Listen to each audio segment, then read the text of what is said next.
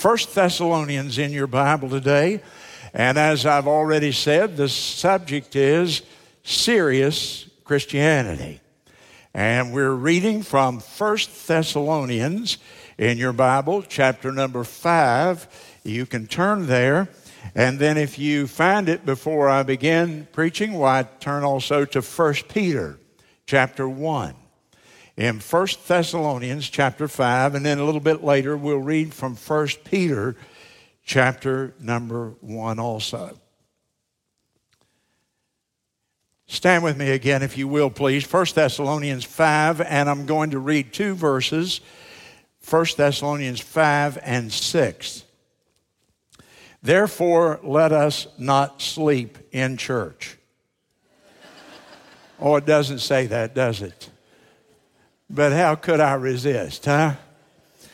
Therefore, let us not sleep as do others, but let us watch and be sober. I call your attention to watch and be sober. The word sober there when you sit down, you may want to write it in the margin. It means serious. It's not talking about not getting drunk. It assumes that Christians won't do that. It's talking about being serious. Watch, therefore, and do not sleep as do others, but let us watch and be serious. And then in verse 8, he repeats, But let us, who are of the day, be serious. Putting on the breastplate of faith and love, and for a helmet, the hope of salvation. Thank you, and you may be seated.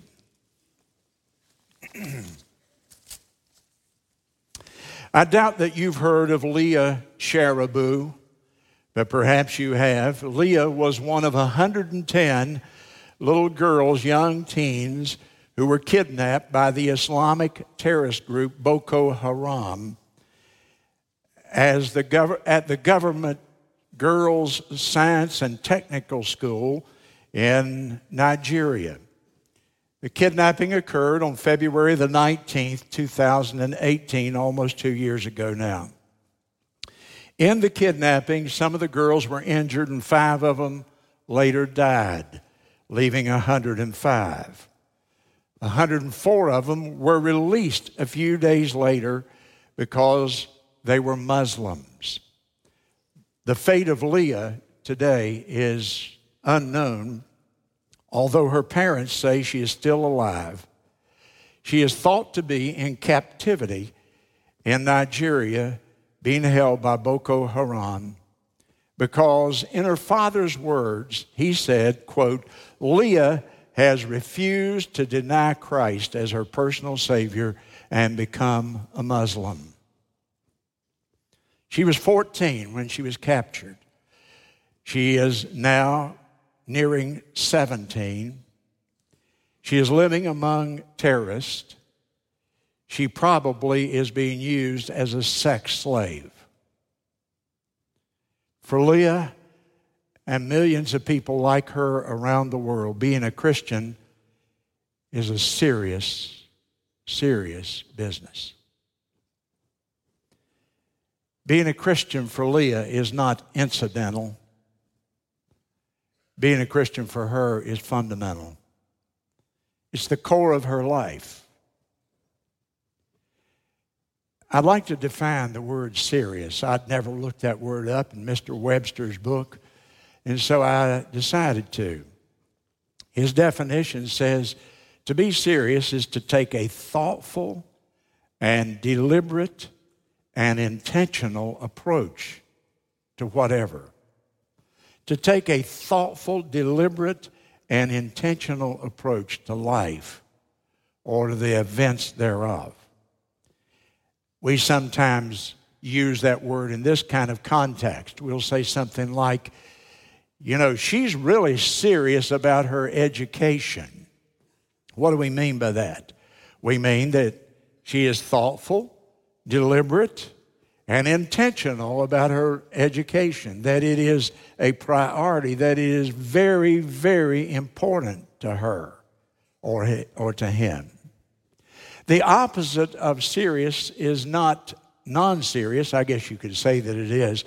But as I studied the derivation of the word, the other side of serious is casual. Casual. And the word casual, defined by Mr. Webster, again has the idea of not having any definite, serious planning or intention. To not have any definite, serious, uh, serious planning or intention. And so we have casual and we have serious. May I say to you today, I think that defines Christianity evangelical Christianity largely in America today. We have two kinds of Christianity casual or cultural and serious. Serious Christianity or casual, casual without any definite and serious planning or intention in the living out of it. I ask you to turn and to 1 Peter, if some of you have already done so. If you haven't, turn there with me. And again, I'd like to read a passage of Scripture where the word serious or sober in our King James Bible is used again. 1 Peter chapter number 1, verse 13. Wherefore it says, Gird up the loins of your mind. Now you see that term numerous times in the New Testament. Gird up the loins, the loins being the waist, the middle part of your body, and gird up the loins of your mind and be sober. Be serious and hope to the end for the grace that is to be brought unto you at the revelation or the appearing of Jesus Christ. Gird up the loins of your mind. Here's what that means give close attention to your thoughts. Prepare your mind for action, if you will. Get ready for action in your life. And then it says, gird up the loins. Well, what is, in, in the day in which Peter wrote this, as you know, men didn't wear pants. We wore a sort of a tunic or a robe type thing. And men wore belts around that, usually to carry stuff in. And so to gird up the loins meant that with that robe hanging down here around your knees, it was hard to run, it was hard to work, doing certain types of work. It was very, very hard to fight. You couldn't fight effectively if you think about it in your bathrobe. And so to gird up the loins meant that you reach down and you pull up the robe and you tuck it into your belt so that your legs were then free to fight, to work, to run, to do whatever you needed to do. And so you would often see men, and they would take that robe and they'd pull it up and tuck it into the belt while they were doing a certain activity to give them freedom of movement, in other words. And so Peter is saying that. He says, tuck up, if you will, tuck your robe into your belt so that you can fight, so you can run, so you can work. Prepare your mind for action. And then he adds, and be serious, be sober. And four times in the book of Titus it says to be sober. And three times in the book of First Timothy it says to be sober. And there are other places in the Bible. And so I thought that so applies to where we are today in the Christian world of 2019 here in the United States. Let me ask you, what are you serious about today? What do you take very, very seriously? Uh, serious doesn't mean somber. I don't want you to be down. I don't want to preach a downer message today. But I'm talking about that definition of seriousness to be intentional to be deliberate, to be thoughtful about whatever it may be. What are you thoughtful and deliberate and intentional about? I would think you are about your health. If you have certain symptoms, you're, you're going to go see a doctor because you're serious about your health. Very few people would just blow that off. I would think you would be serious about your marriage. I certainly hope you are. Because marriage is one of the most important things you ever enter into into life. It can affect your life in ways you never think about, especially after children come. I would think today that you are serious about uh, your children, if, you, if God has given you children, and you want the best for those little fellows. And I would also think that you're very serious about your job, your profession. You have to make a living. You have to earn money to be able to sustain yourself, to exist in the world of today. So these are things that almost are givens. I would think everybody here, every responsible person at least, is going to be serious about those things. But today I want to talk to you about the seriousness of your faith, the seriousness of your Christian faith. How serious are you about it? Christianity is a serious business, point number one, if you're taking notes with me. Christianity is a serious thing. I was watching the football game a little while yesterday. It was pouring the rain in Columbia. And yet, 70 some thousand people showed up. And they're sitting there in ponchos and the rain is pouring down. I said to myself, Are they crazy? And the answer is no, they're not crazy. They're serious. They're serious football games or football fans. I'm not even going to apply that to Christianity today. I don't need to. But you know what a dozen drops of rain can do to a crowd of Baptists. And you know why? Because they're not serious. If you're serious, you go put on the poncho, sit in the rain, be miserable, and enjoy the ball game, don't you?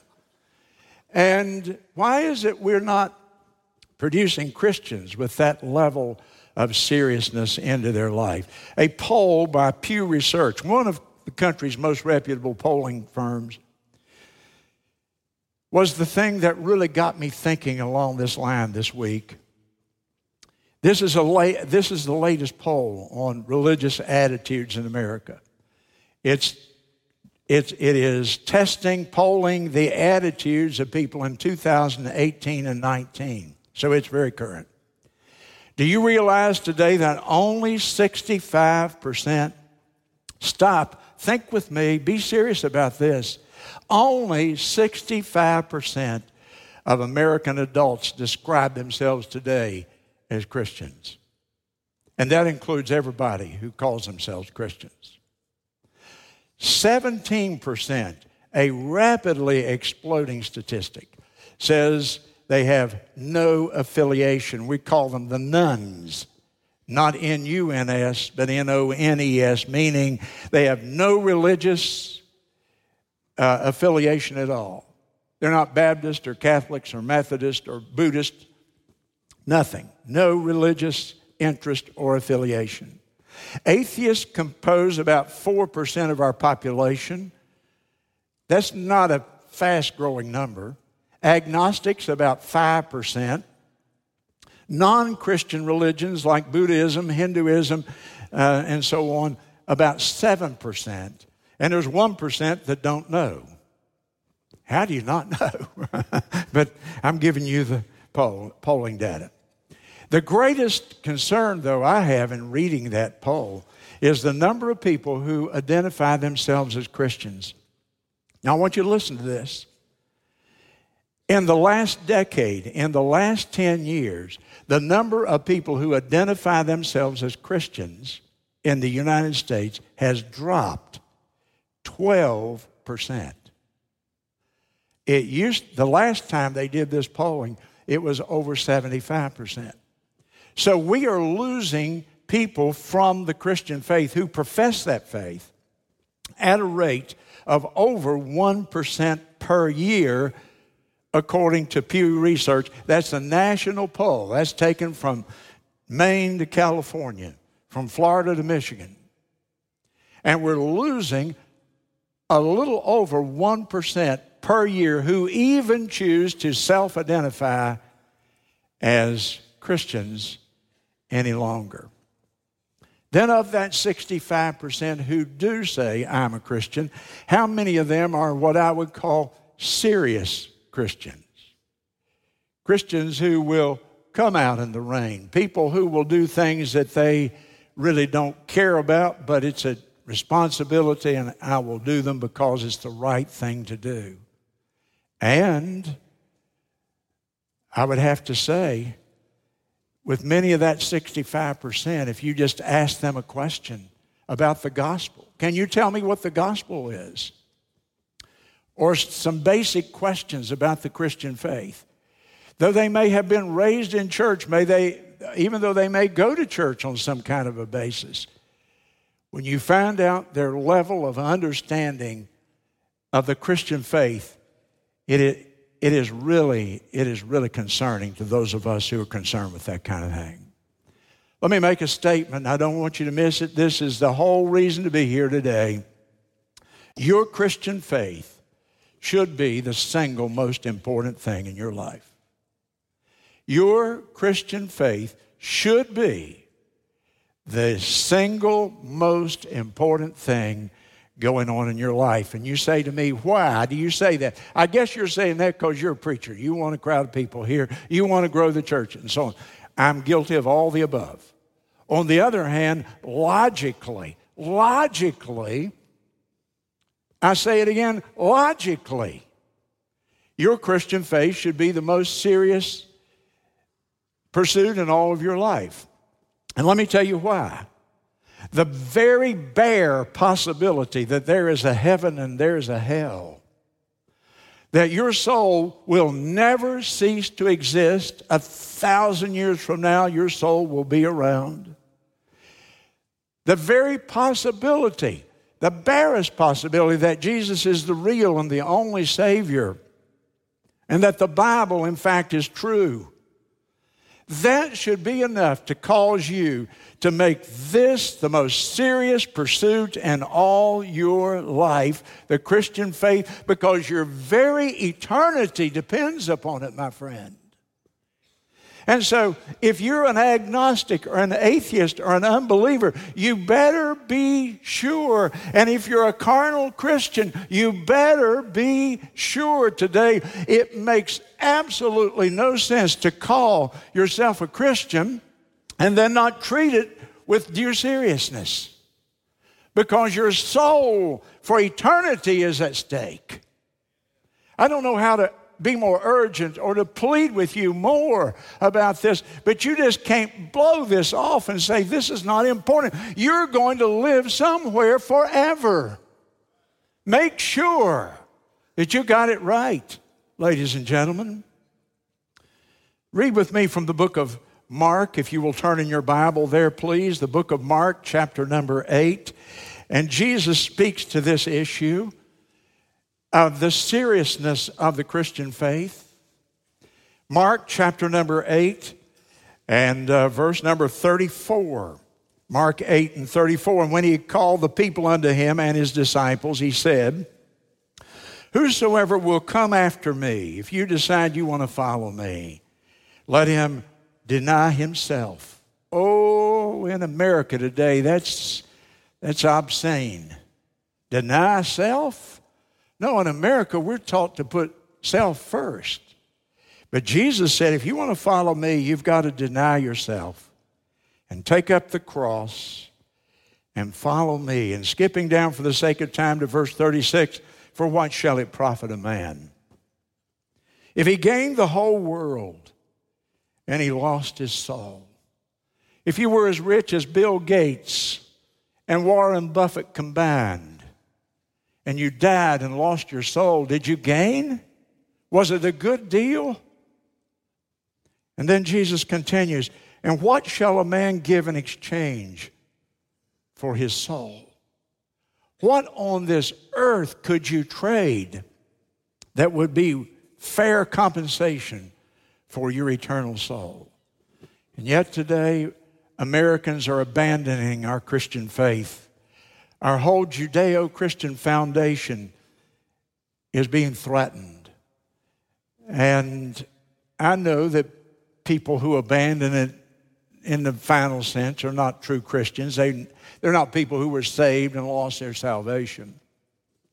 But how does a young man or woman grow up and go to church and go to vacation Bible school and have godly training in their home, how is it that they can, quote, cease to believe and turn their back on the Savior who died on the cross for them? I don't know about you, but boy, this troubles me. We're being attacked from both outside and inside. From the outside today, our Christian faith is being attacked by secularism. Secularism, the belief that there is no God, the philosophy, the philosophy that there is no God, that, that gives people a um, naturalistic explanation. And so everything is explained without God, without the Bible. This past week at Notre Dame University, I got a frog in my throat here. But I got my bottle. It's water. This week, William Barr spoke at Notre Dame. William Barr is the Attorney General of the United States. He spoke at Notre Dame's law school, and he spoke on the subject secularism's war on religious liberty. And the Attorney General of our nation said that Christianity is under attack like it's never been before by secular forces. We're being confronted. There's a war on our faith from outside the faith. And then recently I, I read this book. And I don't often endorse books for you to read, but if you ever want to buy a thought provoking book. It's called Dark Agenda The War to Destroy the Christ- Christian America. The War to Destroy Christian America. It's by a man named David Horowitz. You know what's interesting about the book? David Horowitz is a practicing Jew. He is an intellectual who's been around for years. Many of you will recognize his name. He is a conservative titan in the world of politics. And he is Jewish, but he has written and done research in which he has said something must be done by the Christians quickly because secularism is destroying Christian America. So we're threatened from the outside. I think you know that. All you have to do is be observant of what's going on in the culture, but we're also being threatened from the inside. About 25 or 30 years ago, there were several books being written about church, how to do church.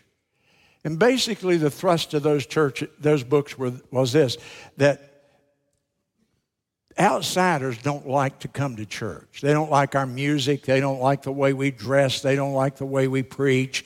They don't like the length of the sermons. They don't like, and it gave us a whole list of things. And it says if you'll do away with those, if you'll sort of modify and accommodate, well, then people will flood your churches. Well, it hadn't always worked. In some cases it has, and in other cases it hasn't. But here's the problem to do that, you have to water down some of the demands of the Christian faith.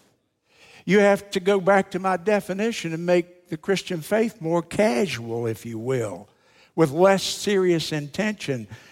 And in doing that, you inadvertently, inadvertently uh, take some of the power from it.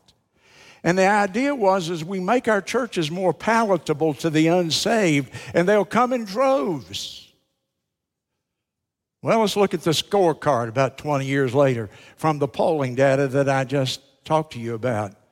And uh, here's what's happening a few churches have grown at the expense, for the most part, of other churches. But to penetrate the lost world, we're not doing it. We're, in fact, losing over 1% a year. I'm talking about all churches of all kinds across the whole country. And, and the result of watering it down and making it palatable is that we basically have, have created a bunch of cultural Christians, people who pursue the God that they want rather than the God that is. And the scorecard is we're losing over 1% a year. Let me tell you something else about the scorecard. We're not producing enough preachers now to fill our pulpits. and we're not producing missionaries. And who is going to be the missionary force? Thank God, right now, we've had seven, eight, ten couples going out from our church that cared more for this preaching of the gospel and the spread of the gospel than they did for their own personal agenda. But that ain't happening now. Why? Because the seriousness of the Christian faith has been called into question. I'm going to give you three characteristics of serious Christianity so you will really know what I'm talking about. If, you want to, if you're taking notes with me, here they are. Number one is a serious Christian is one who is surrendered to the Lordship of Christ. A serious Christian acknowledges and surrenders his or her life to the Lordship of Christ. Now, when I use the word Lordship, I'm talking about Jesus being Lord.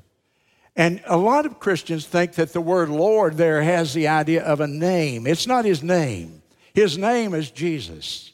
Thou shalt call his name Jesus, for he shall save his people from their sins. Christ is not a name. Christ means the anointed one of God, the Messiah. And Lord is not a name. Lord is a title like a king has. Lord means boss. To say that Jesus is my Lord means Jesus is my boss. Jesus tells me what to do. Jesus gives me direction. And we got millions of people tripping around the country saying, Jesus is my Savior. Well, we need millions of people who will say, Jesus is my Lord. He's the boss of my life. And then we'll be taken seriously, ladies and gentlemen. Don't get the idea that Jesus just came to save you from hell. He died to save you from sin. And if He can't save you from sin, He can't save you from hell. I base that on Matthew 1 and 21 that I've quoted. Call His name Jesus, He will save His people not from hell, but from their sins. And if Jesus can't deliver me from my sin, then why would I think he could deliver me from hell? Do you think God is going to fill up heaven with sinners? We've got to be logical. We've got to be serious about this. We just read Mark 8 and 34. Whoever will come after me, let him deny himself. What does it mean to deny yourself as a Christian? Does it mean to not smoke and not drink and don't eat chocolate and don't, you know, whatever it is? That's not what it means at all. I'll tell you precisely what it means to deny self in the Christian life. It means to deny self from being on the throne of my life and being the boss in my life and turning over my life to the lordship of Jesus. That I make Jesus the president and the CEO and I make Jesus the king of my life. King of my life, I crown thee now, thine shall the glory be. That's serious Christianity. To surrender to the lordship of Jesus. I ask you a question Is Jesus your Lord today? Is he the boss? I don't know if you can survive in this culture as a Christian if he isn't Lord of your life if he doesn't get the final say. Leah Sharibu. Now, two and a half years in captivity, being held by Muslim terrorists, and she will not say that Allah is God. She says, Jesus is my Lord, and she won't back up on it serious Christianity. Second characteristic of serious Christianity number one is surrender to the Lordship of Christ. Number two is a commitment to truth. A commitment to truth. The Bible says we're to contend. That means to fight for and to defend. Contend for the faith that was once delivered to the saints. What is Christianity? Charles Colson said Christianity is a way of looking at life that explains everything. Boy, how true that is, isn't it? No other philosophy of life. Secularism can't tell me where I came from. Secularism can't tell me what the purpose and meaning of my life is. Secularism cannot tell me what is going to happen after this life is over. Where Evelyn is right now knows nothing about that. But Christianity answers where did I come from? Why am I here? What is the purpose of my life? Where am I going? Secularism can't tell me why there's so much evil, why people shoot up schools. But Christianity tells me why people shoot up schools. Why people, why this immense dark cloud of evil seems to hang over all of hum- humanity today.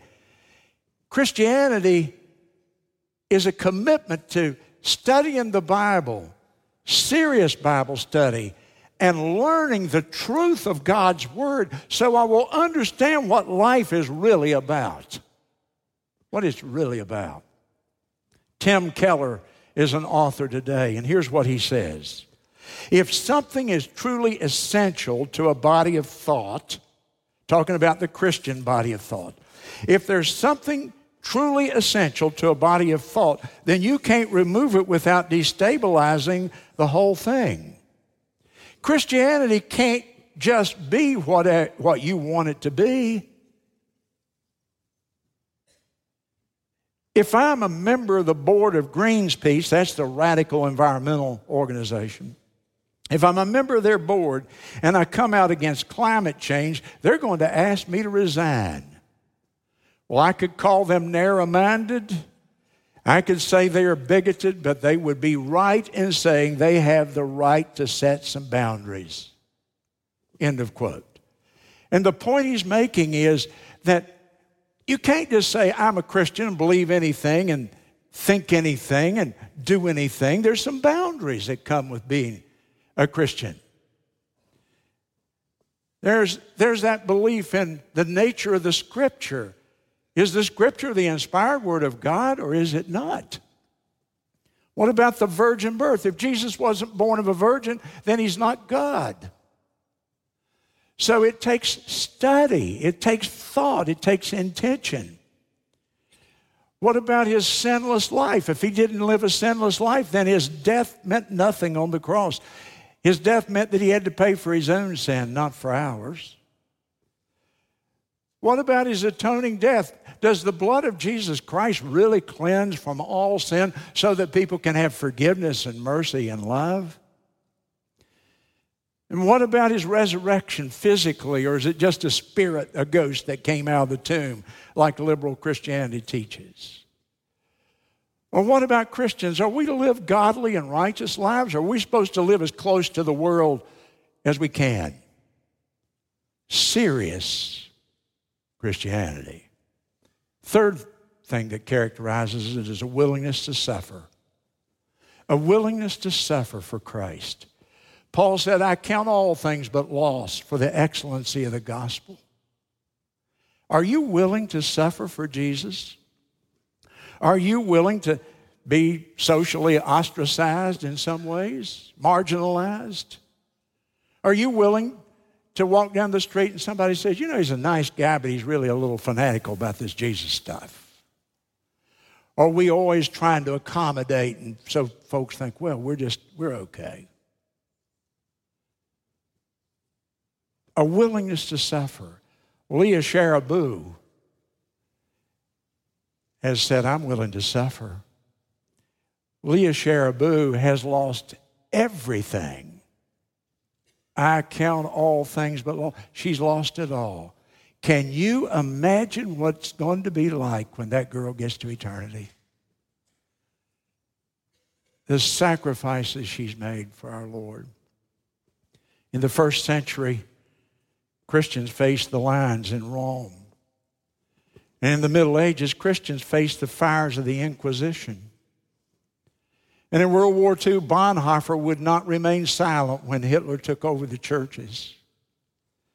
And in Russia, Solzhenitsyn defied Stalin and wrote his books against communism and the gulag, no matter what it would cost him.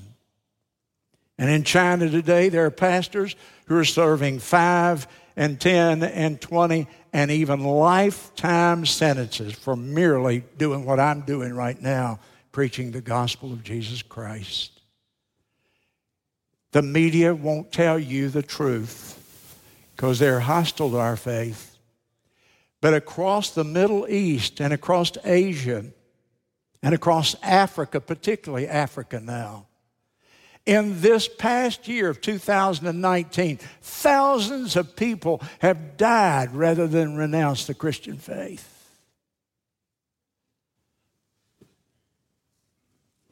Serious Christianity. Now, then the question becomes this, my last point, and I'll be brief. You know why I'm preaching this to you? Because we come to this 50 year milestone. And I'm trying to mentally work on our people and inform and encourage and instruct. And you know what's heavy on my heart at the end of 50 years? What kind of a church will FBT be for the next 50 years? What kind of church, what kind of Christianity are we going to espouse for the next 50 years? Are we going to accommodate so that we can be the most popular church in town? And I don't mean by that that we not be gracious and kind and Christ like and loving, but are we going to accommodate thinking that if we do that, we're going to attract people? And the question is well, what are we going to attract them to? What kind of a church is this going to be 30 years from now, 20 years from now? I won't be here. Many of you won't be here. But will we have taught and trained and discipled our people enough that the torch of the gospel of Christ and the truth will be passed on to that next generation? And this building be well, well filled every Sunday morning, just as it is right now. And every time Sunday morning comes almost during the year 45 of the 52 weeks, somebody walks down this aisle to receive Christ as their Savior. It will take serious intention. We won't be able to do it with a casual approach to the Lord's work. We won't be able to do it with spare time and pocket change. We won't be able to do it with people who just come one, once out of every other or two or three weeks or whatever. No, it's going to take a serious, serious commitment to the cause of Christ. And in our culture, that will have to be a God thing. I'll tell you that. We won't be able to gin that up. Serious Christians come out of serious churches, ladies and gentlemen. May I say that again? Don't miss it. Serious Christians come out of serious churches just like healthy kids come out of healthy families. This is the incubator for people's spiritual growth. And we can't, if we want to make that impact, we've got to have a serious intention. Our model here has always been the Acts 2 church, the ancient church. We didn't try to model the church after some uh, church across the country somewhere. We've tried to model our church after that ancient church, Acts chapter 2 church. You're, you're familiar with that. And there's so much social pressure on our people right now that I, I really believe that all, the only people that are going to really all out serve the Lord are those who have become very serious that the statistics say that millions of apathetic cultural Christians have already defected. And yet, you know what? Even though I'm very serious about this, I honestly believe it can be a time of great opportunity. Because I think that growing number of nones in the country, non affiliated people, they're going to offer one of the greatest mission fields in the world. But we're not going to just be able to announce it. We're going to have to sit down and take our Bible and work with them and talk with them. And above all, we're going to have to show them the reality of Jesus in our own lives. And if we do, the power of Christianity is not diminished. Believe me, the blood has never lost its power. And the cause of Jesus Christ can march forward, and I'm going to talk to you about that next week. In England in the 1800s, when a person became, when a person decided to become a Christian, they were described as becoming serious. That was the term they used. He's getting serious. She's getting serious about Christ. My prayer is that we will be as a church. Our heads are bowed and our eyes are closed.